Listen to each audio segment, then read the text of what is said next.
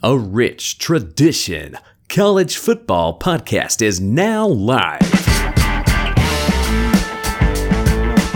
Hello, podcast land, and welcome. Thank you for joining a rich tradition college football podcast. I'm Spencer Van Horn. He's Robby Steltenbowl. Two friends, one love, and that is college pigskin. Robbo, how are you? Are your uh, shirts tight enough today? yes, they are. Thank you very much. I got whistled at today. So Did uh, you? I did. I was Those out- construction workers were checking you out, huh? Actually, it was, it was an elderly black woman walking her dog.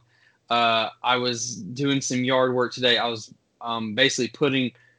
Uh, I don't. I don't know how to. I don't know how to say it. Like our our front porch just needed some handy work put on it. Like some. Hey, let's put a few screws in here, nails in here. I was doing that, and I was repainting it, and I was laying some uh, mulch into our front into our little flower bed. And one was walking her dog, and she You're you were getting uh, hot and sweaty, huh? well, she was. I wasn't. I'm. I was already. I was already hot and sweaty for another reason. Well, that- Because it's freaking hundred degrees outside. It's so hot. down yes. Yep, we we've got it 90 and um, 92, and uh, the humidity's got. Uh, I got in my car. It was like one. It was literally 104 in my car. Ugh. Gross. Well, when I, I'm happy to be inside the air conditioning right now. Man. And I've got a nice glass of ice water. I'm good. Robbo, uh, well, you want to get started? We had some news start or uh, come across the airwaves. We're recording hour uh, yeah, about an hour, uh, just over an hour ago. Some news come down the uh, come down the way for Jeremiah Holloman and the Georgia football team. Holloman has been dismissed from the team. He is no longer um, no longer a part of the Georgia football team, according to head coach Kirby Smart. Got into an altercation after the uh, 2018 G Day game. Uh, hit his girlfriend, apparently choked her and hit her, and um, they did. They launched an investigation earlier this month. She went to the police department on Sunday, June 2nd, filed the report, and he's been removed from the team. Yeah. Um. It. Look, it's it's not a good situation. Um. I mean, we have to. Unfortunately, we have to have the mentality, even as Georgia fans. Uh, and I think you and I both are on the same page. Like, I mean, sorry, dude, but you you got to go. Uh, that can't that can't stand. And um, I'm not for that. I, I'll never be for that. And uh, the, I mean, if you look at it from the football perspective, Georgia is in a situation where like they have so they have a ton of talent on, at wide receiver, but all of it's just young. And he was supposed to be the leader. He was supposed to be the Terry Godwin s type, or you know, um, Riley Ridley type type player this year. And that is just that's just not how it's going to be now. He's gone, and uh, I, I from what I have heard, he is a really good kid who just made a really really bad mistake. And unfortunately, I mean, it doesn't matter. He's going to be branded with this probably for a very long time, and that's that sucks for him.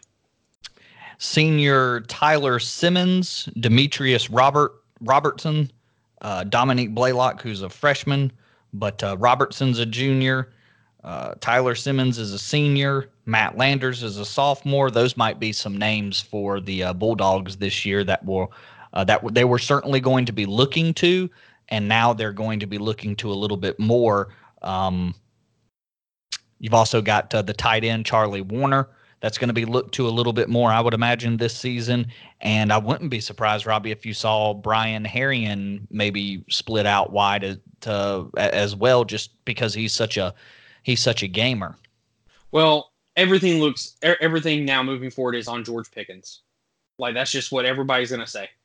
Um, Yeah, and, and there's also uh, Tommy Bush from from last year's recruiting Yeah. class as well. Tommy Bush and um, oh my gosh, it's not Haywood. Uh, oh my gosh, what's his name? Blaylock. Uh, Blaylock. Um, Yeah, Dominick. kid- Dominick Blaylock. Like I mean, and that, that's what I'm saying. Like we have we have ton of talent. They're just green. They're just so green. And so like I, I don't want to get I want to get too bogged down on this because like we're going to be talking about the SEC as a whole um, today with one big question. And unfortunately, my big question has uh, no one's gonna be shocked has now changed um, than than it was earlier today.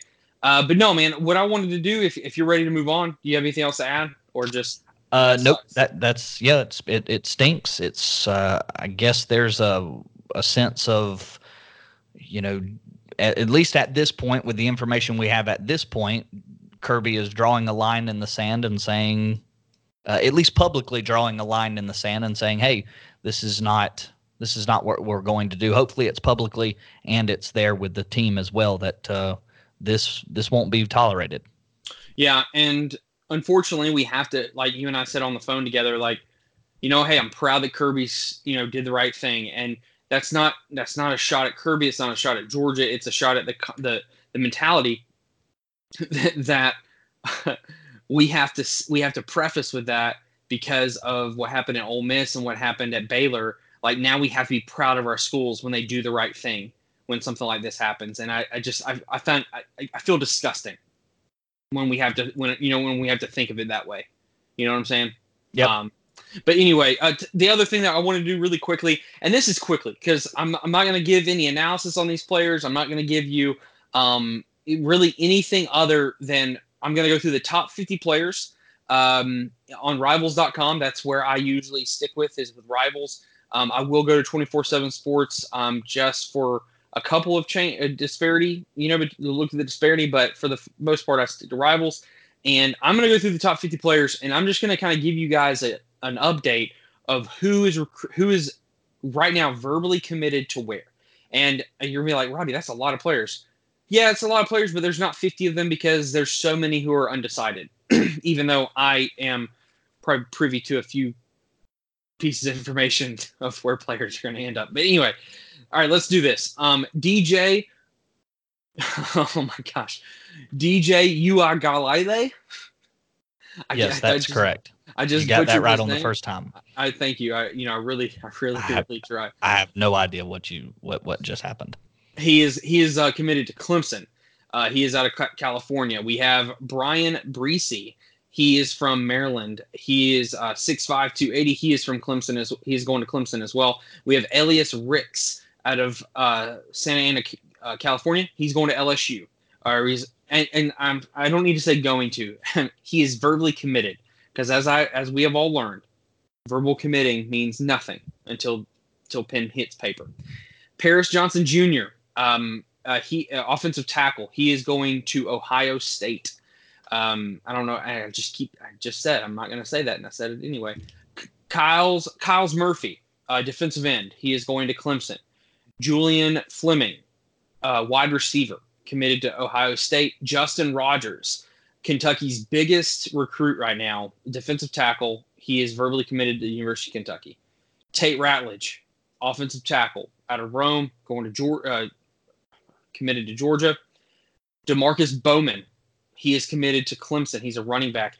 Uh, Rakim Jarrett, he is committed to Louisiana uh, uh, LSU. Demond Demas, he's a wide receiver out of Houston. He is committed to Texas A&M. Jordan Johnson, committed to Notre Dame. Um, Sherman, uh, offensive, uh, offensive. He is a linebacker. He is committed to Alabama. I'm sorry, he is committed to Georgia. Chris Braswell, uh, linebacker, he is committed to Alabama. Fred Davis, cornerback, committed to Clemson. Myles Hinton, offensive tackle, committed out of Georgia, committed to Stanford, which I was caught off guard by that one. Antoine Sapa, Sampah, he is committed. He's an inside linebacker. He is at LSU. Broderick Jones, offensive tackle to Georgia. Quandarius Robinson, that is oh, such a rough name to say. Linebacker, Alabama. Uh, whenever I heard his name, I think of uh, the Key and Peele skit um, when they just like are making up names for players. Have you seen that one? Spencer? Yeah. Uh, oh man, I wish I could think of one. One of them has the first name D'Brickashaw. Uh, D'Brickashaw yeah. Jones. Yeah, yeah. Uh, Don Don Chaney, running back, going into Miami, um, or committed to Miami. Marshall Lloyd, running back, committed to South Carolina, and Avantae Williams, committed to Oregon. Uh, Jace McClellan, running back, committed to Oklahoma. Kevin Pyne, offensive tackle committed to Boston College. Harrison Bailey, pro quarterback in Marietta, committed to Tennessee, and um, Jordan T- Toles, commit. Uh, he's a safety, committed to LSU. Xavier Betts, um, he is a wide receiver committed to Nebraska. T- Turner Corcoran, offensive tackle, committed to Nebraska. Last two, Porter Rooks, wide receiver, committed to NC State. And then Gee Scott, G. Willikers, wide receiver, committed to Ohio State. Now, there, again, like I told you, Spencer, before we did this, I just wanted to kind of just give a litmus test or just show everyone where these players are, where some of these players and where some of these teams are right now. You heard a lot of SEC names. I think the the name that jumped out the most, and I mentioned it, was Justin Rogers, defensive tackle going to Kentucky, um, or he's committed to Kentucky right now. Um, I just want y'all to see that like we really are dedicated to recruiting. Um, because dadgummit if I don't love it. So, do you have anything to add? Well, I like the idea of. Uh, there's an interesting article that came out, and I'll do this quickly.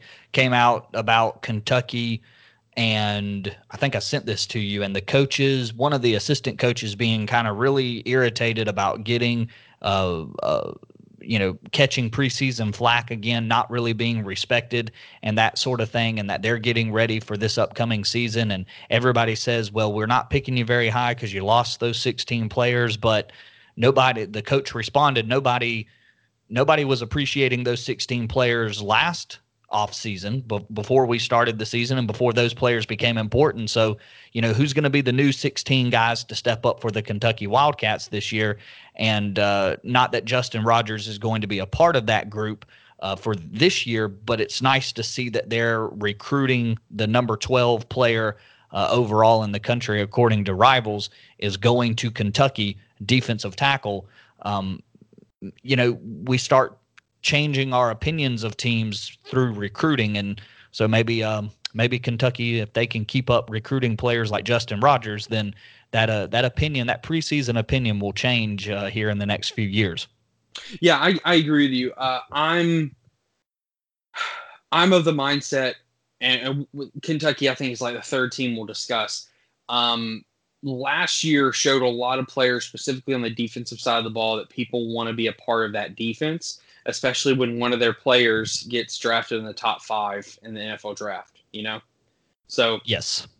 Um, so, man, look, we have a big, big conference and the last major Power Five conference to go through today. Um, it is the SEC, what you and I may call our bread and butter, um, because we live down here in the South. Um, and I'm, before we get into the question, um, I want to ask a, a, listener question. If you ready to hear it? Yeah, I, have got it in front of me as well. Go ahead. Okay. Um, the question is for Matt Sather. What up, dude? Um, he says, I know we are singing praises about the quarterbacks in the league, but traditionally, I feel like this league is, league is known for its running backs. What running backs do we see rising to the top in a bit of a transitional year? So I'm first and foremost, let's just to be fair, Spencer, let's take Georgia off the table. Okay, because we know Georgia has like three running backs that could probably start for any team in the SEC. Okay, so let's just take them off the board.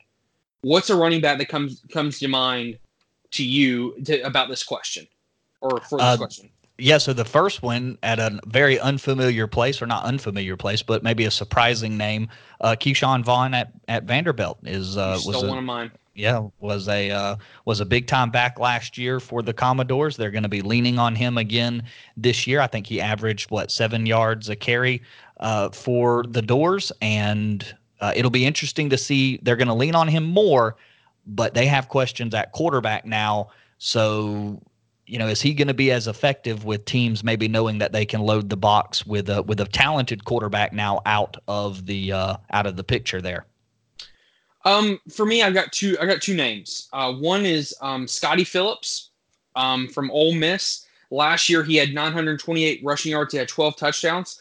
Um, and he is going to be a senior this year. I, I, expect Ole Miss to take a step forward this year um, and be more competitive and be a better team offensively. And I think that he kind of is like Matt Corral is going to be the starting quarterback for all for all you know. I think pretty much everyone knows that but I think it, the offense is going to work through him. And then the second thing is uh, John Emery, John John Emery Jr. out of LSU. Um, we've been saying now for about two years, ever since um, Leonard Fournette left. Uh, and who's the other one? Leonard Fournette and who? Um, oh my gosh, why can't I? Derrius Guice. Derrius Guice. Uh, ever since Derrius Derrius Guice left as well, um, people have been asking like, where is the next stud LSU running back? And I'm gonna tell you who it is. It's John Emery.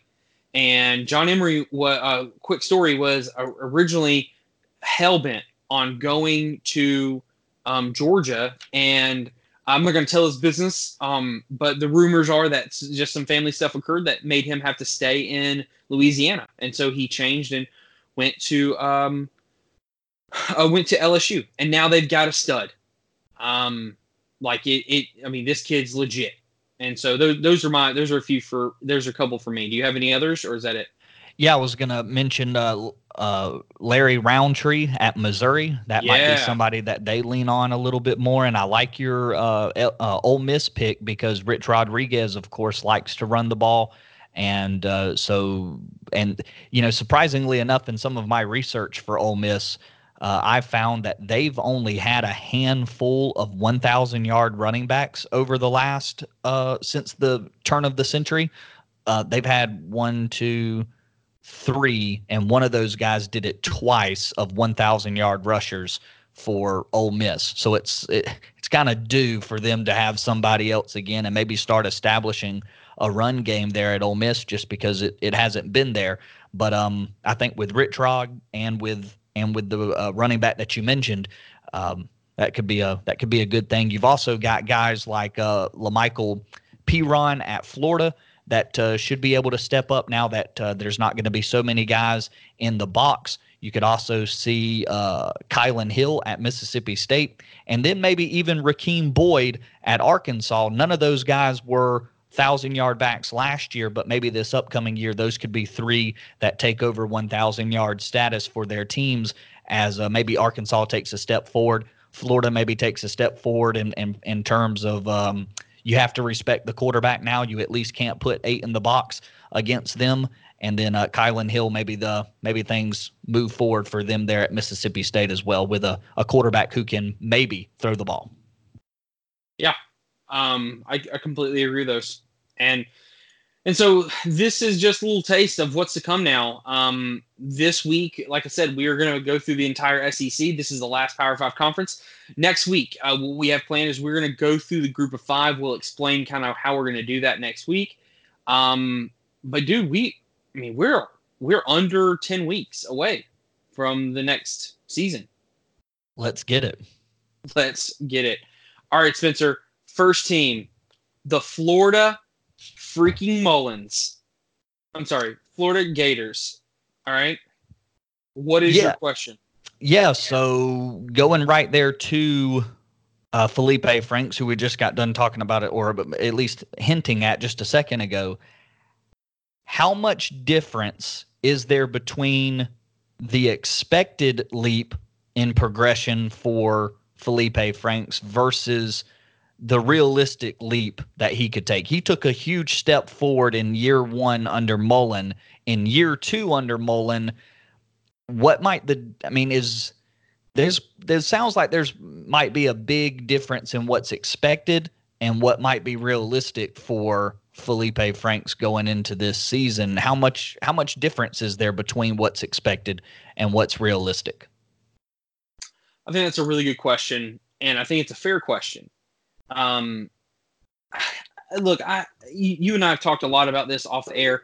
Um, my my question is just about Florida in general. Okay, is Dan Mullen? I'm sorry, will Dan Mullen show the entire SEC, show the the college football world that he really is this developmental guru that everyone says he is? Now, this is not me doubting him. This is this is just a question. Will he show that this year?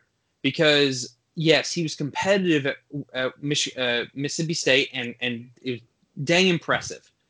But then you had situations with like and you had Dak Prescott, who you know went on. He's playing for the Cowboys now, and everyone leans on that, leans on Tim Tebow for his pedigree of being this quarterback guru. But then we look at Nick Fitzgerald, who who scored a, ran for a lot of yards, scored quite a bit of touchdowns, but anytime he came up against a defense, like he he kind of crumbled. He couldn't throw the ball, and and look, we know Felipe Franks can throw the ball, but can can Dan Mullen really develop the way that he's been hyperbolized to be able to? You know, like it, it, it kind of goes back to your question about Felipe Franks. Is there a step forward for Coach Mullen that can prove either the hyperbolist right or the on the other end of the spectrum prove the doubters wrong? Does that make sense? It does, and I and I think the answer is going to be yes because he's going to be developing players that are that are further along when he gets them, if that makes sense. So mm-hmm. he's he's going to be growing players you know, I don't recall Nick Fitzgerald being a highly recruited player uh, out of the state of Georgia, and you can correct me if I'm wrong there. But the fact that he wasn't a, a great passer in college maybe was something that was there in high school, and so he kind of because he can run Fitzgerald, he kind of falls to Mississippi State because he's one of a three or a two star or whatever it is, and so Dan brings him in and really utilizes what he does well. Well, now at the University of Florida, we can get Felipe Franks and we can get other quarterbacks like that who can throw. It we know that they're a complete package. They have some mobility.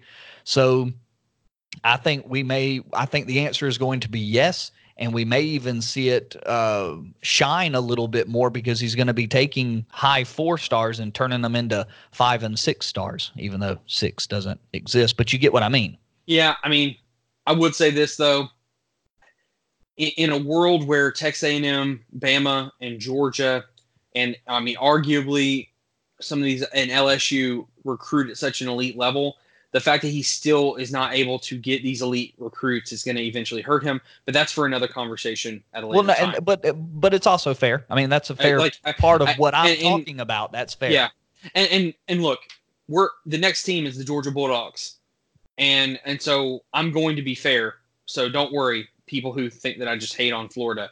Like I have questions across the board for every team in the SEC, including the you know the unbeatable golden child of Alabama, um, Georgia right, well, Bulldogs. Yeah, Go let's ahead. move on to the to the bird dogs, as some folks like to call them here in the in the South. What uh, what do you got on deck for the red and black? All right, my question for the Georgia Bulldogs is, who is going to catch the ball for Jake Fromm? Yeah. At, at this point, yeah. I, uh, I, mean, look. I mean, look. I, I can give you. I can give you names. I can get. I can. I can go down the list of players that we've recruited over the last two years specifically. I mean, he has really been hard um, pressed. Kirby has been really hard pressed the last two years on wide receivers. So I know there's young talent, but who is going to step up and be the wide receiver for this team this year? Because and, and who's going to be the tight end also? So the, the, that's my that's my question. Yeah, and it, and there's really no answer. You just have to wait for the season for for that one to come around. Is there any outcome to this season that would that would be considered a success without including a national championship? I've heard this kind of knocked around at at some point, and I think it was on uh, Paul Finebaum's show that if Georgia were to beat Alabama this year in the SEC championship game and kind of get over that hurdle against Alabama, that that would make this season a success even if they didn't go on to win the national championship. How do you how do you feel about Georgia having a successful 2019 that doesn't include a national championship? I I kind of just think we have to at least get in the playoff. Like I, I think a play I think anything short of the playoff is is an unsuccessful year. Pending injury.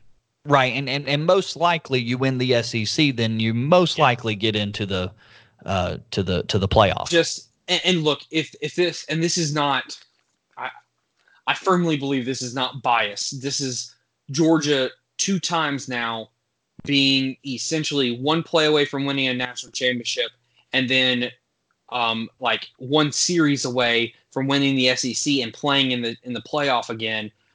I, I think Georgia has just been sniffing it so close. They've been so close, and Kirby has continued to recruit at an absolute asinine level, and I mean that in a good way.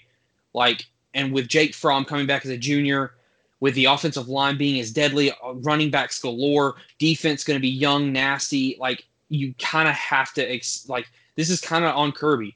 Like Kirby has done this to himself because he succeeded so early, and I am. Let me. Uh, I have to say this, and then we, will move on because I, I we can't be here for two hours. I've got a, I got a baby to put to bed. The comparisons to Kirby Smart and Mark Richt and saying they're the exact same because you want to compare that hey these are their records. This is what they've accomplished. This is the SEC titles. This is the whatever you want to say. It's so stupid because no two records are the same. No two coaching situations are the same. And no two climates in college football from year to year is the same.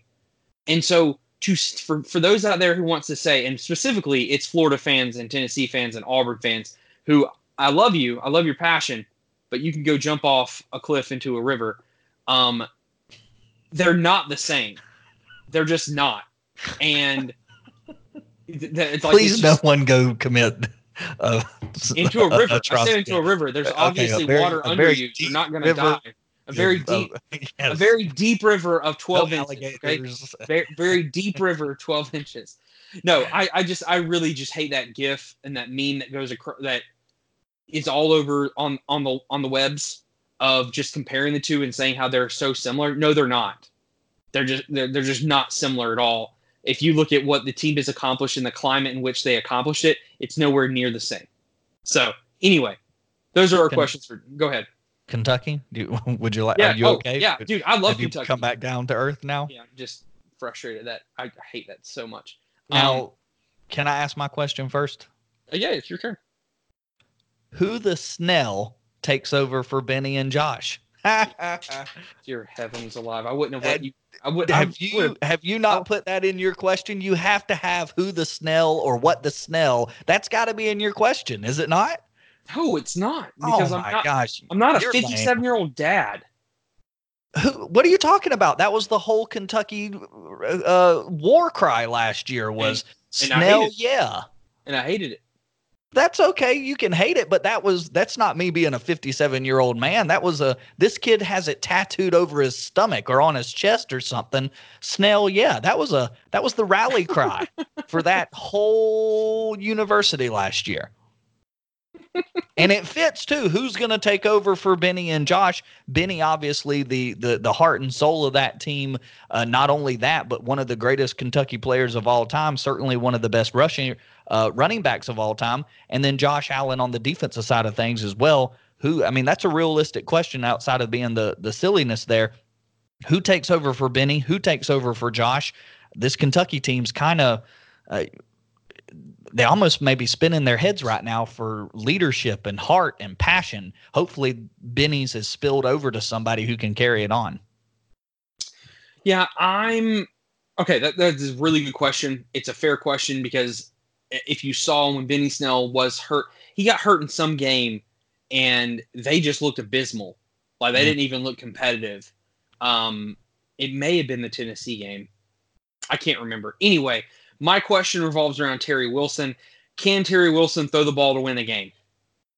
Because I don't, and I don't want to hear about the Florida game. Don't like outside of that one big throw, like he sucked that game, and I say that respectively. And and like Terry Wilson last year threw for 1800 yards, he threw for only 11 touchdowns and he threw for 8 interceptions. Like that that is not good. Like that's yeah, that's, yeah. Lot, lots of dink and dunk outside of a couple of uh, nice throws down the field. Uh, only threw it 268 times though. So, do they give him more? Do they give him a better opportunity? Because of course, Benny carries it as much as he does last year. So maybe a a, a different opportunity, uh, an off season that's kind of dedicated a little bit more towards him. Maybe that turns things around. But it's definitely a uh, a very important thing to keep an eye on for uh, for the Bluegrass Nation. Yeah, I mean, yeah. I look. I I, think Kentucky's about to fall down from earth a little bit from last year, respectfully so, how much they've lost. Um, but I, I want Terry Wilson to do well, man. And, and so I, I, hope he I hope he can learn to throw the ball better because last year was just not ideal. Uh, the next is the Missouri Tigers. All right, here's my question: Can um I hear my son in the background. Sorry. Can Kelly Bryant prove to the world that he deserved to be Clemson's starting quarterback at one point in time? Well, and I would I would counter that. How does he prove that? Because that's that goes into my question. Why Missouri, Kelly? Because the to me the gauntlet was thrown down in terms of Dabo Swinney let you go in favor of Trevor Lawrence because he believed, I don't think he said this out loud, and correct me if I'm wrong, but he believed Trevor Lawrence was the guy to get over the hump against Alabama. And he certainly proved right with the big win for Clemson for the national championship. And so he he takes you off the roster or he he takes you out of the starting spot because he believes the other guy can beat Alabama you go to Missouri when places like Oklahoma, you had the you had the leg up on everybody. You could you had your pick of the litter, or at least should have, to go to Oklahoma, to go to Auburn, who who went after you pretty heavy, uh, to go to some one of these other places where maybe you could prove yourself not only against Alabama themselves, but prove themselves to the country, prove yourself in the playoff, and ultimately against an Alabama or a Clemson, wouldn't that be special to go to Auburn and to get the chance to play Clemson or Oklahoma, whatever it is? Point being is just like what you're talking about. Why why Missouri where this getting on that center stage is so much more difficult than maybe it would have been at an Ohio State. Again, you had the leg up on, on, on Fields, you had the leg up on Hurts, you had the leg up on uh, on the Auburn job as well if you wanted to go there. In turn, in those terms, because I know he chose Missouri for his own reasons, and more power to him. Go to where you're comfortable to go. But just in the storyline part of this, why in the world did you choose Missouri? Yeah, I, I mean, because also Derek Dooley did not do like it's it's not like he made Drew Lock look better last year. Like I, I never understood I, I never understood the the hire of Derek Dooley. And, you know, look, Drew Lock put up some numbers last year. He, he he was fine, but he did not look like himself from the year prior. Um at, at times in big games. But like my argument for Kelly Bryant is this. Kelly Bryant took his team to a playoff. Like they made the playoff with him as the with with him as the quarterback. Last year, I don't believe like I believe they went they won that game against Texas A&M because of Kelly Bryant. Yeah, he and, definitely deserves the national championship ring, I think. Yeah. Yes. Yes. Uh, that's a that's a great that's a great point, Spencer. Like he because he was on the team that helped them get over the biggest hurdle they had that year last year. Sans the Syracuse game because just weird things happened in that game for some reason. But I, I just I look at Kelly Bryant and I don't see a kid who like sucked and a freshman came in and beat him. I see a quarterback who was really good and unfortunately a generational talent came in and took the spot from him. Does that make sense? Like, yes. Because I think there is a distinction there. I think I think those two things can be can can equally be accurate. Both are good just like with Justin Fields and Jacob Eason. Both Jacob Eason and, J- and Justin Fields can be very good quarterbacks, but they just were not better than Jake Fromm. You know, sure. And so, and so, okay, I think we're on the same page. Sweet, we, we are. Um, next is the South Carolina Gamecocks. Well, old ball coach. Um, that that's a was that your Steve? Was that your Steve impersonation? Well, uh, he always does that. Well, could have won, but we didn't. No, I, I I know what you mean. I, I'm just I'm clarifying for everybody yeah, listening that yeah, that's your. It's bad. That's that's your Steve. That's how okay. he sounds. That's how he sounds to me. Well, all, all right. Um, Thank you for that. We'll uh, you're welcome. we'll all rest rest well at uh, on our pillows tonight. Thank you, jerk. Um, my question is this: When will Ryan Hilinski start for the South Carolina Gamecocks? I I toyed with that very question. Jake Bentley threw 100 interceptions last year. Uh, is super inconsistent. Uh, that question could be answered. I want to get their schedule. Week three, bro. me. Week three. Like they play North Carolina week one, which is going to be a good game. But week three, they play Bama. Like, You think you could get the? You think you could get the opportunity second half against Bama? Yeah, if they're getting slaughtered, if they're getting slaughtered like forty-two nothing, sure. Why not? Like I, I see what you mean. I just, I look. I, I was a huge Jake Bentley fan two years ago, and like, and that's coming from a rival of South Carolina. But I, I liked, I liked his gunsling, gunslinger mentality. I like the way he played. But and you know, you kind of saw him and Drew Lock as these two competing quarterbacks in, in the SEC as far as like who was more elite. And it obviously became like it became clear who was more elite last, last year. Jake Bentley, like you said, threw he threw he threw 14 interceptions last year. Like he and he threw 27 touchdowns. That's that's almost like a one to one, like not one to one, but like two to one ratio of tou- of touchdowns to interception. Like that's not good. Um, and then and then also he loses he loses his three. No, he returns three big names, uh, wide receiver, but he loses Deebo Samuel. Like I, I, I'm just not a fan of Jake Bentley anymore, and I think Ryan Hilinski. Um, and if I'm not mistaken, this is the Ryan Hilinski who was brothers of the Washington State quarterback who uh, who committed suicide. Um, Correct. just that really sad, but side story. Okay, that's what I got for South Carolina.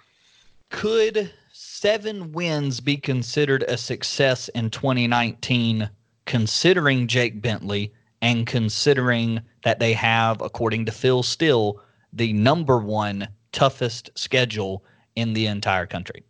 Dude, I see two guaranteed wins here.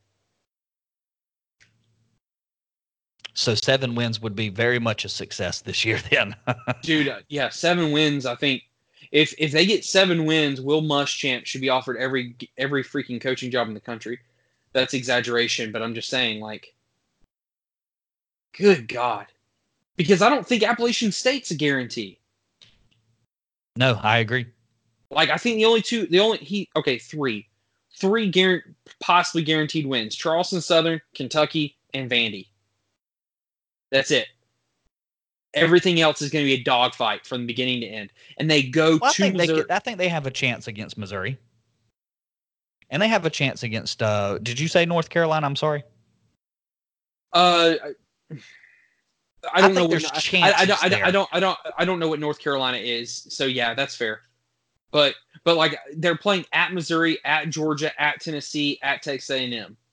Like if that Missouri game's at you know in Charleston, like that's a that's a different that's a different mentality for me. But since they're going to Missouri, God man, South Carolina South Carolina may end up being the Nebraska of last year. Like they may have some talent that no one gets to see because they're just getting bombarded by the worst schedule in the country. Or Yeah, or they could end up being like they could be like a Notre Dame situation and they get a really tough schedule that ends up not being nearly as hard as it was expected to be and they make a run. You know? make a run to the seven wins. Yeah, hundred percent. All right. Uh did we get both our questions? We did. Okay. Uh, next is the University of Tennessee Volunteers. Here's my or your your questions first. Sorry. Okay, yeah, that's fine. Why would anyone in their right mind wear that disgusting shade of orange? I'm just kidding. That's not my real that's not my real question. That's I'm just kidding. Can they fix the O line so Chaney can use what they do have on offense? I think you and I are both on the same page that Chaney had a lot to work with at the University of Georgia. And maybe some of his other stops don't completely reflect what he did at Georgia because maybe the talent that was there for him uh, with the Bulldogs. And and Can I, I, give can- some stats for him real quick yeah yeah go ahead. because you know you you know the stats I'm going to say. Um, he has been an offensive coordinator for what uh, r- roughly, I think For a it's like long time. for like 12 plus years. He worked with Drew Brees, if I remember correctly, at Purdue. Yes, yes, worked with Drew Brees. Um, God, they just keep hanging on that too. Um, every time they talk about him. Here, okay. Here's the thing, though. Only three times his entire career has he had an offense hot ranked higher than 50. Okay, three times. Once was at the University of Tennessee, uh, when when he had the 19th best, um, and that was the the oh my gosh, uh, what's that? Uh, jo- why am I why am I blanking? Butch Jones, Butch Jones's team with um, the Tennessee team that was supposed to beat everybody, and they end up just not being very good. Yeah. Um, you you know what I'm talking about, and I, I don't Correct. know, Yep. I don't know why I can't think of it right now, but It's that all right. was that was one time, and the other two times was these past two years at the University of Georgia, where he was ranked top five in o- or five to seven, depending on what metric you're looking at is in offense. So that being said, he has to have elite talent to to get elite production. And I'm sorry, no offense to you, uh, Tennessee, but right now I don't see uh, you having elite talent at this very moment. And so I don't think Jim Chaney is worth that two million dollars. But m- go on, because I think that's where you're getting at. But go on, Spencer. Well, and and right. So there's not the elite talent, and that might not even be great talent. It's good talent. They've got pieces in places. They're going to ask two offensive linemen, two freshman offensive linemen to play this year. They're going to try to put another, uh, what might be the best player on the team, uh, Trey Smith. They're going to try to put him in the right spot on the offensive line. Let's all keep our fingers crossed he can stay healthy.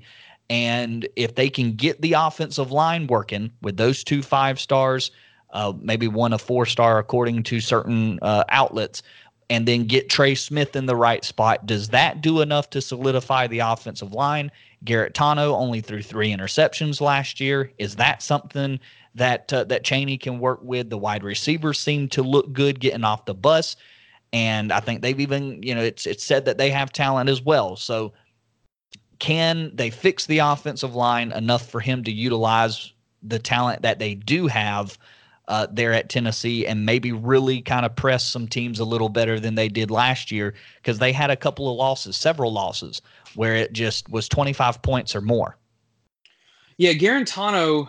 I mean, his stats may not show it, but I felt like he got better as the year went on. Yes, Like, yes, I- yes. I, I thought I thought he was fairly competent in his last three or four games. Yeah, he gave Vanderbilt a run for their. I mean, he gave he gave Tennessee everything he had in that Vanderbilt game to try to to try to get that victory at the end of the year. That certainly would have put a nice, uh, would have put some sort of nice spin on the end of the year for Tennessee last year, and they just missed out on it.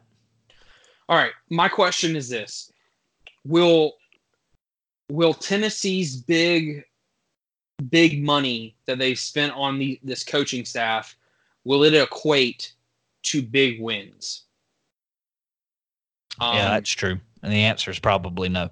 dude, they, just spent so much money. Uh, like, I mean, J- I think Jim Chaney is like the the highest paid offense coordinator in the country. If he's not one, he's definitely two. And you just look at their schedule this year, like it starts off really it starts off easy with their first two of the three games, and then it's just an onslaught, man.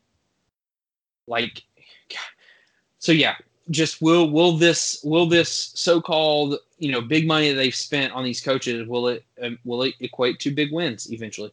Probably not this year, but in, in years to come, maybe when they Yeah. do. Because I mean, Pruitt, it, there's no there's no doubt about it. Pruitt's doing the right thing recruiting wise. Chaney's not.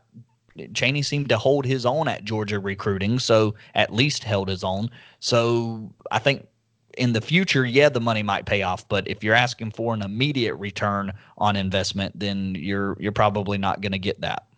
Yeah, I agree. All right. Next is the Vanderbilt Commodores. I cannot wait till we do the breakdown of the conferences and get to Vanderbilt because I just think they're so fun and interesting to talk about for next year. Um, okay, my question is this: Who is going to take Kyle Shurmur's spot? because right now you're looking at you're you're looking at possibly Riley Neal or Deuce Wallace, um, and I think there's one other one. I think there's a recruit coming in. Oh my gosh, I can't remember who it is. Um, there's one other there's one other one, and I can't remember his name at the moment. But who who is going to replace Kyle Shurmur this year? Uh, Muhammad, maybe the last name of the quarterback that you're thinking about. Maybe. Does that sound right?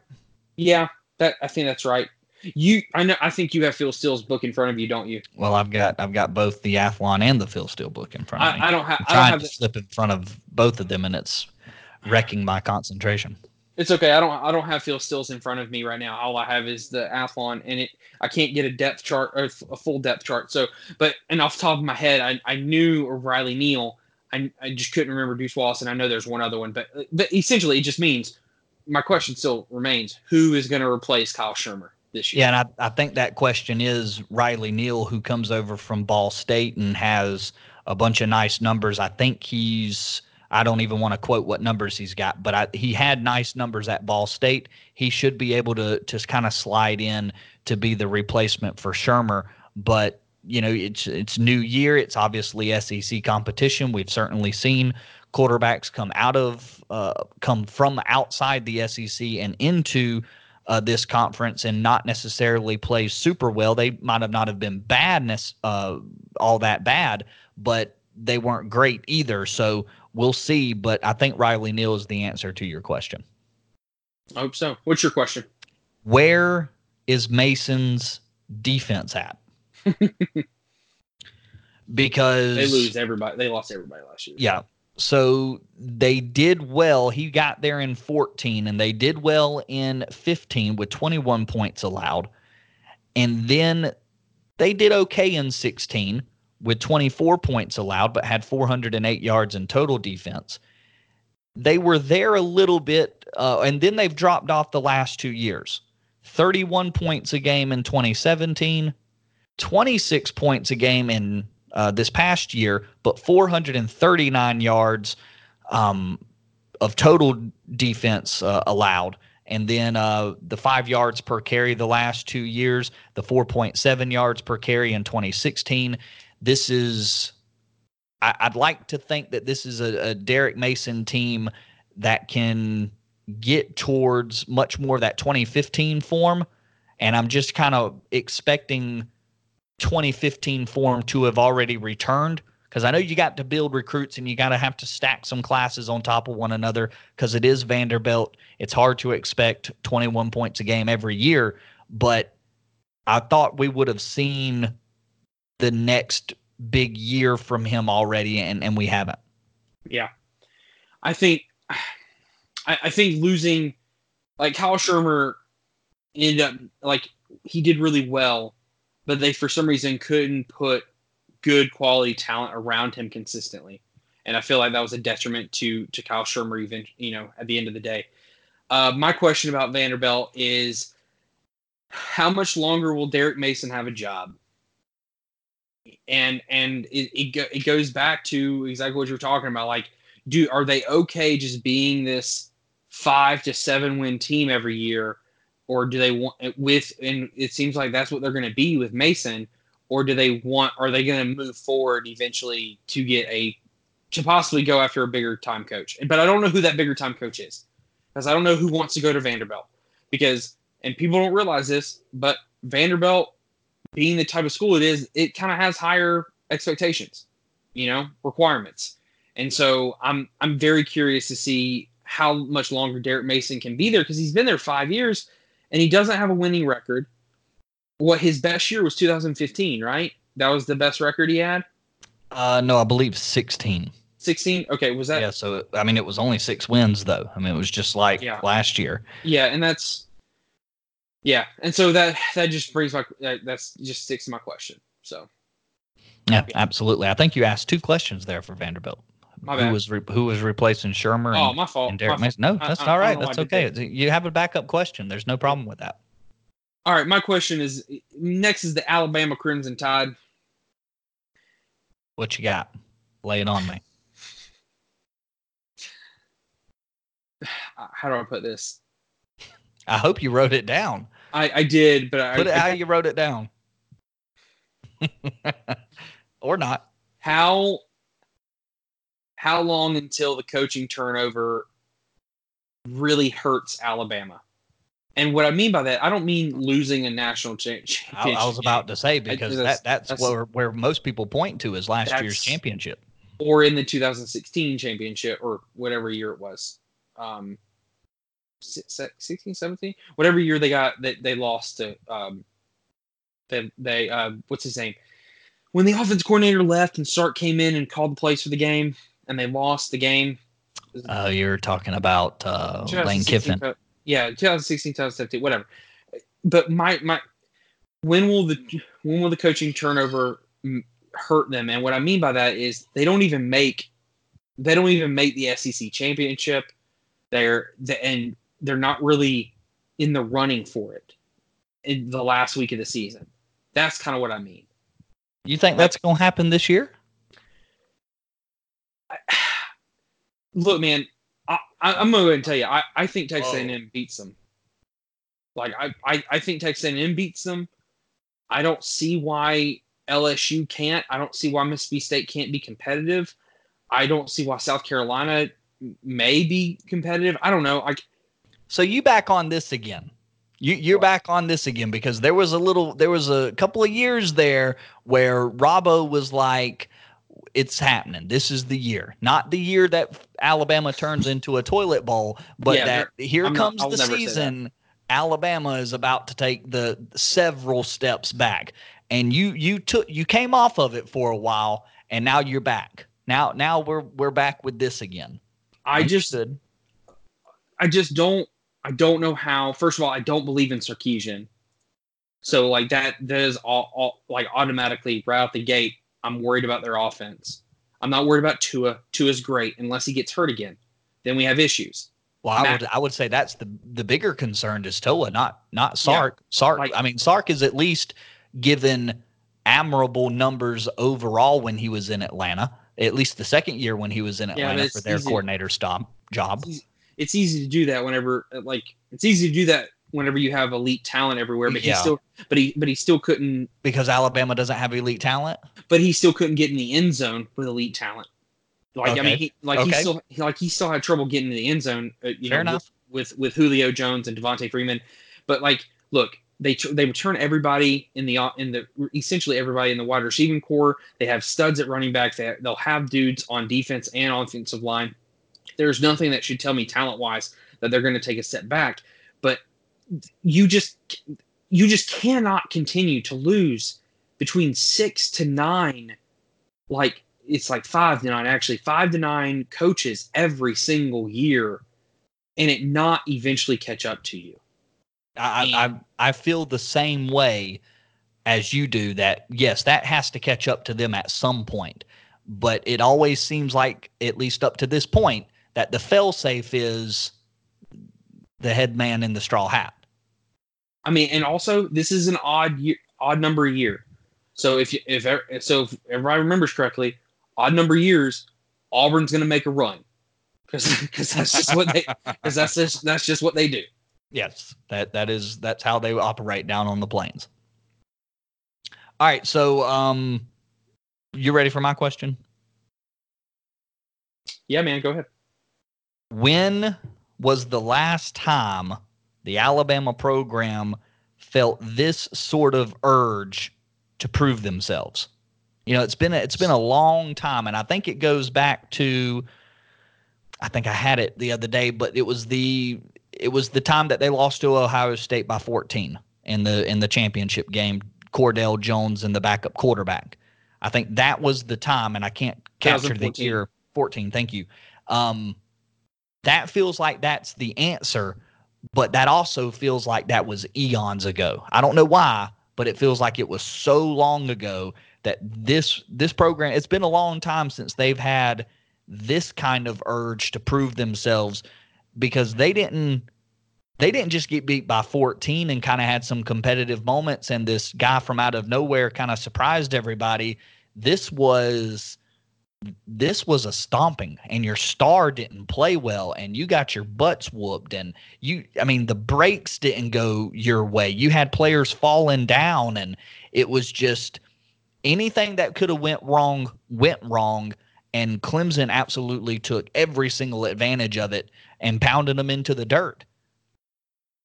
If that's not if that's not a chip on Nick Saban's shoulder, I don't know what is. He's he he won't have to motivate or kind of recreate that chip in any sort of way. The, this team is the chip is there. I guess is the best way to say it. And that and that's fair. I mean, you just that doesn't and and I'll say this that doesn't mean that it's going to turn into wins because I certainly agree with you at some point. I'm not betting on it, but at some point those those coaching changes do have to catch up to them and i'll be i'll be happy to lose the money betting on alabama. And then and then i can say well i guess it caught up to them i'm not going to try to predict it but i agree that it's it at some point it will. It has to. Yeah. Because uh, if, if any of that made sense. No no it does. I i just i just look at texas a&m beyond the being on the rise. Look at well LSU would you like to jump to texas a&m real quick? Because i have my oh. question for them locked and loaded no, no, no, no, no. We'll get to them in a minute. Locked I, and loaded. Okay, all right. The next team is the Arkansas Razorbacks. My question, my question is as follows: Can Chad Morris get to four wins this year? Ooh, we are almost dead on with our questions. With a roster overhaul, can they win three SEC games? Oh, yeah. Okay. Would you like to guess at the three SEC games that I'm I'm uh, monitoring for their uh, chance to win? Jesus, I'm looking at their schedule. Uh, Ole Miss, Kentucky, and Mississippi State. Say that one more time. Ole Miss, Kentucky, Mississippi State. Yes. No, no, no, no, not Mississippi State, Missouri. Missouri. I'm gonna tell you. I'm gonna say. I'm gonna say your answer to answer your question is a negative. Do you like you, you you like Missouri a little bit more, don't you? I keep I kind of keep forgetting about the Kelly Bryant factor for whatever reason. I, I, guess I'm not as overwhelmed by that. Well, no, I mean, look, I, I think I think Missouri lost some some dudes on on the on, on the outside for wide receiver that's going to hurt them. And again, I I don't believe in Derek Dooley, um, but I just don't see how Arkansas. I mean, they're only returning 11 players from last year from a team that only won two games. So, and like, yeah, dude, sure, dude, they lost to North Texas. Like, they got the, they got their, just like, they got stomped by North Texas, and they lost to Colorado State. Yeah, and wasn't the North Texas the game the one where they faked the punt and returned it for the touchdown or something like that? Like yeah. North Texas pretended yeah. that they fair caught it or something, and it was like North Texas treated them like they were a pee wee football team. Man, that's a tough pill to swallow. That's a that's a chip on the shoulder though. That's Dude, a chip on the lo- shoulder. They lost worse to North Texas. They lost them worse than they lost to holy crap, then they lost to Ole Miss. Then they lost to Vandy. Then they lost to LSU. Yeah, they played LSU pretty tight last year, didn't they? oh, Dude, we lost all of our Arkansas listenership if yeah. if we had any. I'm sorry, it's it's not funny, but it is. Sorry. Well, you have to laugh to keep from uh, crying. Yeah, I mean, and I like Chad Morris. I don't have any. I don't even. I don't. I don't no, have any. And it sounds like he's he's got a vision for what he's yeah. trying to do. He's got a plan oh, for what he's trying yeah. to do. He he just oh ho, ho, talk why because I, I, think they just got a big recruit this week. Talk though. Keep talking. Uh, yeah, his son wasn't it? Isn't it? Isn't it the oh, his oh, son? Oh, right. Yeah, yeah. His Which, uh, son, his quarterback son. Yeah. Yeah. His last name is Morris. I know that. Yeah. No, you're right. It, it was his son. Okay. All right. Next is the Auburn Tigers.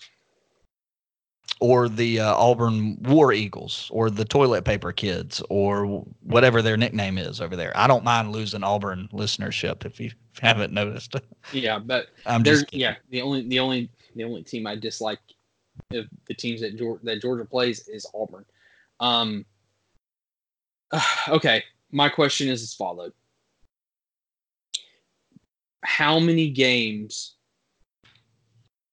How many games can their elite defensive line win them when their offense is struggling? Very good. Very good. Again, we're both two two minds uh, or great minds think alike. Is Auburn going to continue to be a defensive led team? Because the last few years, last three years, it's been uh, holding teams under 20 points a game, and the offense has not necessarily been awful, but 31, 33, and 30 points a game, averaging in the SEC, especially right now with the way uh, the way your your your biggest rival plays, uh, Alabama is just not going to be enough. Um, so I agree. That, to answer the question, though, um, well, I can't even put a number on it, but I mean, one, two, three, four, Dude, five, they- maybe one- five, five like or one- six. like one to six of their defensive linemen are dudes. Right. So I mean, is is six, maybe seven? I'm I'm thinking possibly the Oregon game, but okay, leave that one out. Tulane, Kent State, and Samford definitely. Arkansas, Mississippi, there's five. Mississippi State, is that six? Is Oregon seven? I think Oregon beats them. Okay, that's fair.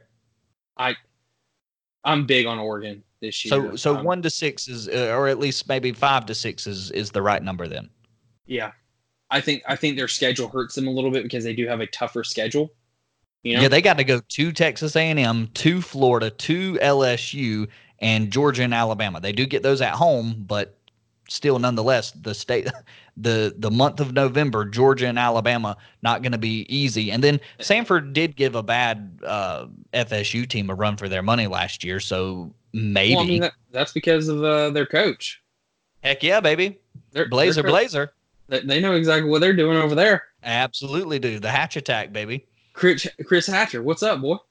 Hey, Chris Hatcher, why don't you come be on our show, bro? Well, you know, we we, we set up a phone call. I think at some point Let's we can that. three we can three way.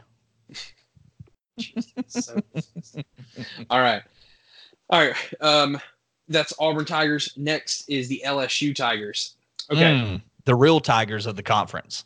yeah, the, the the big dogs, the big boys, the overachieving LSU Tigers. Uh, go ahead with your question, good sir. Can Joe Burrow, this is interesting, speaking of Auburn, can Joe Burrow take the step forward that Jarrett Stidham was unable to do? You go and look at both of those quarterbacks and their first years, their first years coming into the SEC from outside were almost very were very similar. Uh, there were some spots where it's a little different, but very similar touchdowns to interceptions. Jarrett Stidham did not take the step forward this past year like maybe many thought he might be able to do. Uh, Joe Burrow had an interesting year last year in terms of doing what felt like all of the right things, except it was only like 57% completion percentage. So it wasn't great until he really, really had to be. And then and then they went off and did some really good things. So I'd like to know can Joe Burrow take a step forward and kind of do what Felipe Franks did, sort of, and just be maybe not those numbers, but can you just be a competent quarterback? Can they rely on you? Can they lean on you to help win games, not just at the most crucial moment, but just consistently throughout an individual game? Yeah, no, that's that's good. I was really impressed with Joe Burrow in the UCF game last year. Sure. Um, you know, they got punched in the mouth early, and And he literally got punched in the mouth early. And Remember that? He got that. He took Yeah, that oh, yeah. blindside block. Oh, oh yeah, and, you, and have you heard the record? Like, have you heard him the audio of that? No, I haven't. Like, he sound he sounds like a cartoon character that just got crunched by a Oh rock. Oh man, Um, W- Wiley Coyote. yeah. All right. My question is this: uh, as I yawn, You sneezed last week, and I had to rummage through the audio to find that. Now you're yawning, and I've got to rummage through the audio to find that. Thank goodness. here I'll Way give to you, go. write this write this down. It happened at at least on the Skype recording 10 103 103 ish. Can you look at your I am. I'm looking at the recording. It says Audacity recording? I don't have Audacity re- recording. Oh, okay. Very good. Right. Um, my question is this: Is Ed Orgeron going to be in the running for the SEC championship this year? If your if your theory about Alabama is correct, Yes. I I see LSU capitalizing on that before I see Texas A&M capitalizing. oh my gosh. Well, we are definitely on two different pages. Um, I mean, wait. LSU's shown me that they're that they're right there. I mean, they had some Mhm. boneheaded moments last year, but they had some really good ones last year as well. And and Joe Burrow's shown how- that he's at least capable. How awesome would it be if November 30th is everyone's not watching the Auburn Alabama game to see who's going to the title game, but it's actually Texas A&M LSU. Like that that would be Yeah. so awesome. That Um, would be that would be cool. but but for me, I'm just I'm of the belief that LSU continues to get better. I still don't know if Joe Burrow can throw his way into winning in a tight defensive game. Um, because I do not count last year's Texas A&M game as a tight defensive game. That you both scored 70 points. That's not defensive. Are Um, you sure? yeah, I'm quite quite sure. Um, but but my question is around Ed Orgeron. I like the guy. I, I think he gets a bad rap, like you know, because the way he talks, which is awesome. Like I, I love I love how he talks. But just can they can they go to the SEC championship this year? Like can they get there? Because it's his third year. Because it's technically his third three plus years. Because he took over uh, three years ago when Les Miles got fired. So, you know, he's been there a while. So, Yeah, so I've got it going into his fourth year. Would that be correct? yeah, roughly. Okay. Eighth overall. Yep. All right. That's that's those are LSU questions. Um and then next is um Ole Miss Rebels. Ole Miss Rebels. Okay. Is Matt Corral the truth? Like if if people don't know the history of Matt Corral, Matt Corral was a Florida commit. He was bound to go to Florida, and then they hired they Florida hired Dan Mullen last year, and he realized either Dan Mullen realized and pulled the pulled the scholarship, or Matt Corral realized he wasn't going to get to play in that system very well, and so he hightails it to Ole Miss and plays for Matt Luke. Matt Luke is probably one of the safe. Like I, I remember everyone saying like this was the safest hire they can make after everything that went down with Ole Miss. So the question is, and uh, but a lot of people are high on Matt Corral coming into this year. So my question is: Is Matt Corral is he worth the hype?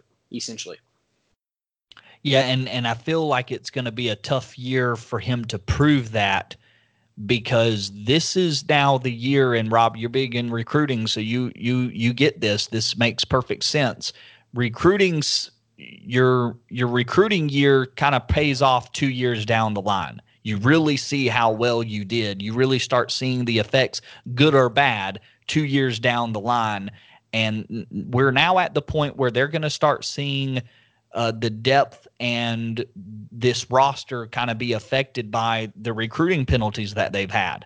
So my question is, can Matt Luke, uh, Matt Luke, survive one more year? Can he do enough this year? Maybe overachieve a little bit this year, one more time, and kind of keep his job and and move into a a much more sturdier, stable position from a roster standpoint and depth and uh, and talent wise because I see this year not only with that recruiting uh, that recruiting hurdle that they're going to have to go over or the roster hurdle, however you want to identify it.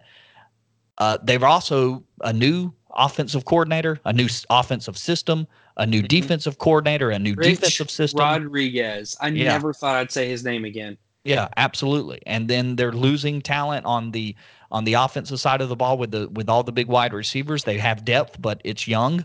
So at wide receiver, they have depth at that particular position. And so it just feels like there's all these things stacking up against Matt Luke one more time, but it feels like maybe this is the this might be the last wave of difficulties there for for Ole Miss, and Matt Corral will make a big uh, a big dent Yeah. in all that. I mean, look, there there were people who were saying Matt Corral should have been starting over Ta'amu um for for most of the season, but the belief was is that they he he he didn't make the move because Matt Corral was supposed to be this year's quarterback. Um, I don't I don't know if sanctions are still hit on them. I cannot remember how how long they have to go without being able to play in a postseason. Um, but I guess I guess if the if the ban is lifted this season, that's the reason why they didn't play Matt Corral last year. They wanted to make sure he was healthy for this season. Um, but you're right; they only returned three players on offense, and so it's just really interesting to see what this team's going to be. For shizzle dizzle. For shizzle, my, for shizzle, my dizzle. All right, next, Mississippi State Bulldogs. Which is more important to re? Uh, which is more important for um, Joe Moorhead to replace the quarterback position or his defense? Hmm. Because he's got to find a quarterback that can throw. I'm I'm not referring to Nick Fitzgerald as some sort of massive loss, but you do lose a senior. You do lose somebody who's been in the program. You do lose somebody who at least was brought a very nice uh, element to your run game. But you've also got to find a passing part of your of your offense as well. So which is more important to replace the quarterback and then finding the uh, the the passing production along with the running production, or is it replacing all of that superb talent on defense from the line all the way back to the secondary? Okay, that's a good question, man. I like that. Um, Well, which do you think is more important? I mean, I obviously I think- answering it off th- the top of your head, but I think defense. I, I think I think I think the defense is more important that's because fair because you can still run the ball, and if Yeah. you play tight defense, Yeah. you can keep it you can keep And- it and- close, right? and also because he's in his second year, they're they're not looking to be in the running for the SEC championship re- realistically. Like you're really just trying to continue to build, and and to build, you have to compete, you know, and and to be able to compete, you need to have a tight defense. I mean, how many teams have we seen over the years be horrible on offense but be elite on defense, and that keeps them in the games? I.e., Vanderbilt for three, you know, for three years ago. You know, yeah, they only had six wins, but they they were competitive in every game they played in. Well, and, and LSU as well. I mean, they've actually get wins out of the defense that they can play and the running offense that they can have, and uh, yeah, uh, uh, LSU's one of Yeah. them. Yeah, yeah, I agree with you. Okay, my que- did I already ask my question? You did not. Okay, my question is this: Who, who on that defensive line is going to be the dude? They have three seniors. They have a junior, and look, they've got Chauncey Rivers, Kendell Jones, Marquiss Spencer. Like these are guys, but who on that defensive line is going to be the dude who causes all the havoc?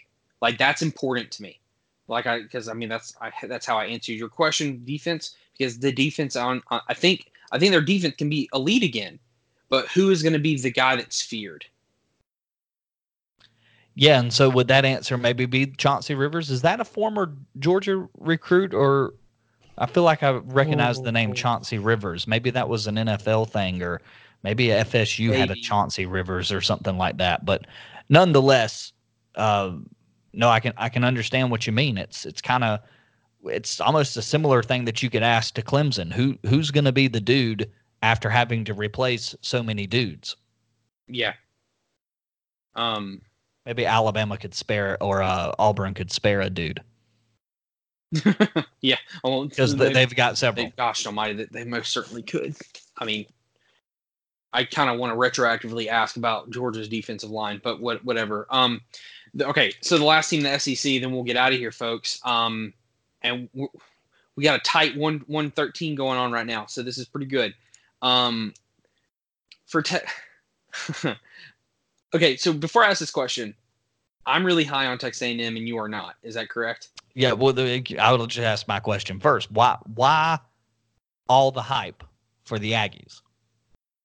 Please, please inform me of something that I don't know because what I looked at, I'm kind of like, well, I, I don't, I don't. Let me state my case here real quick. I, I don't really understand. They've lost uh, what is this? Let's count here. Let's do our uh, uh, what is it? Sesame Street. One, two, three, four, five, six of their top tacklers from last year uh, are gone. Their number one running back, uh, 18 or 1700 yard back, six and a half yards a carry, eight, uh, 18 touchdowns. Kellen Mond was really good at times last year, but he only completed 57% of his passes and did throw nine interceptions through 13 games. Um, I'm not saying this team's going to be awful because it looks like there's plenty of depth on defense coming back. And maybe that's is that the lynch point? Is what is it about this team? Because there's only four starting defenders on defense returning, seven on offense. Uh, fill in the gaps. What what am I missing? I think you're keeping out the Jimbo Fisher effect and how how not good Kellen Mond was his freshman year to how good he was his sophomore year. Fair yeah, enough. he took yeah, he took slump. I mean, yeah, he, I mean, he was a sophomore. He threw nine interceptions, but he still threw for 24 touchdowns, three thou- over 3,000 yards in the SEC, and he's returning three three top w- receivers. Yeah, he loses Jace Sternberger, but he's returning Court, uh, Quartney Davis and Camron Buckley, like and who are just big targets. And and look, your questions on defense are fair and valid, and I, I cannot dismiss them whatsoever. But I do believe that Texas A&M has been a, recruiting an elite level. I, the talent has always been there, just like at FSU. Ironically, the talent is not the problem at the at FSU and Texas A&M. It's been the coaching, and for for Jimbo Fisher to walk in and have a nine and four season be competitive in every single game that that he played in. Sans the alabama game which got, kind of got out of hand late. Like I, I trust jimbo fisher. The dude's got a title. He's one of only like what four coaches active coaches five coaches active that have titles right now. And Sure. I, tr- I trust his offensive prowess. I trust his quarterback development. I trust his quarterback development over dan mullen's quarterback development. Oh, And I- on. i'm serious. Okay. like what like no, wha- no, no, no, I just uh, I, that's fair enough. I, I just when it both both have it- Heisman winners. Like both Okay. both both I mean both have Heisman winners under their belt. I mean I mean what what's the huge difference between the two? And one's a head one was a head coach pr- like producing quarterback talent and the other one wasn't at the time. And so I, I just I look at Kellen Mond and I think I think their season rides or dies on Kellen Mond. Now that is almost every team in the SEC this year that has playoff aspirations is ride or die with one quarterback. And that is like, I mean, are- you not amazed at how no one's really talking about the lower tier quarterbacks that the SEC has this year? Because they don't. They have they all have really good quarterbacks for the most part. Like, when have we ever been in that situation? Just a complete side note. When's the last time we were in a situation where the SEC may have been may be in the best quarterback situation in the country? Whew, I'm not prepared for that question, but You know why? Yeah, Because yeah. it because it never happens. But but back to Texas A&M, I I I like Jimbo Fisher a lot, and you can say whatever you want about the FSU situation. He handled some no, no, no, no, no. That's that. No, I, I've got that has nothing to do with anything in terms of how I think of uh, his his his coaching ability necessarily. Just just to have that put that in there. Yeah, no, that that's not me. Okay. That's not where What's- I'm coming from. But but, a question? listener maybe. Oh, no, no. I asked my question. Why all the hype? That was it. That was it. And you've that- at least filled in the gaps a little bit that it is Jimbo Fisher. It's you can't just forget or dismiss that part of it. And Kellen And Mond Mike did take Elko, man, like my th- their defensive coordinator is, you know, there's like five elite defensive coordinators in the country right now, and Mike Elko is one of them. Yeah, he took them from 171 rushing yards allowed uh, on defense to 95. Yeah, dude, they they went for, they, they were third nationally in rush defense last year. Right, and and that's that's with eight returning starters last year. and He's got four this year. And again, that doesn't that's not the break the make or break statistic or the make or break uh you know that's not the linchpin here, but it it's just a, a part to consider, I guess. I mean, yeah, you're you're right. I would argue that seven of them are upperclassmen, seven that are returning. They may not be starters, but they are upperclassmen. okay. So at least, so you know, between whether a junior or a senior, I look. I'm bullish on them. and I could could be completely wrong. I've been wrong in the past before, but when Jimbo Fisher went to Texas A&M, I felt that within within within three to four years he would be playing for an SEC title at Texas A&M. And I'm not. This may not be the year, but I do think this is the year where people start to see exactly what I thought was going to happen. They do, and this is something we hadn't added yet. Uh, the fourth toughest schedule in the country. They've got to go to Clemson. Yes. They've got to go to yeah. uh, at they got to go to Georgia and to LSU at the end of the year. And then of course they do get Alabama. That's off of a bye week. Um, and they play Auburn early on as well. I mean, I can't I can't steer away. Like they do have a gauntlet of a of a schedule, but they get Clemson second week, which and if they lose that, it doesn't affect their SEC, you know, standards um, but then a month later, they go to Alabama, you know, like, and or two weeks later, they go to Auburn. I, I don't know. I just, I'm I'm high on them, and I may I'm probably going to regret it, but I I haven't given their win total yet, which we'll do when we break down the conference. But I'm just I'm just bullish on them at this very moment in June. So we'll see what happens between now and then. For shizzle dizzle. Okay, Spencer. Next week, man.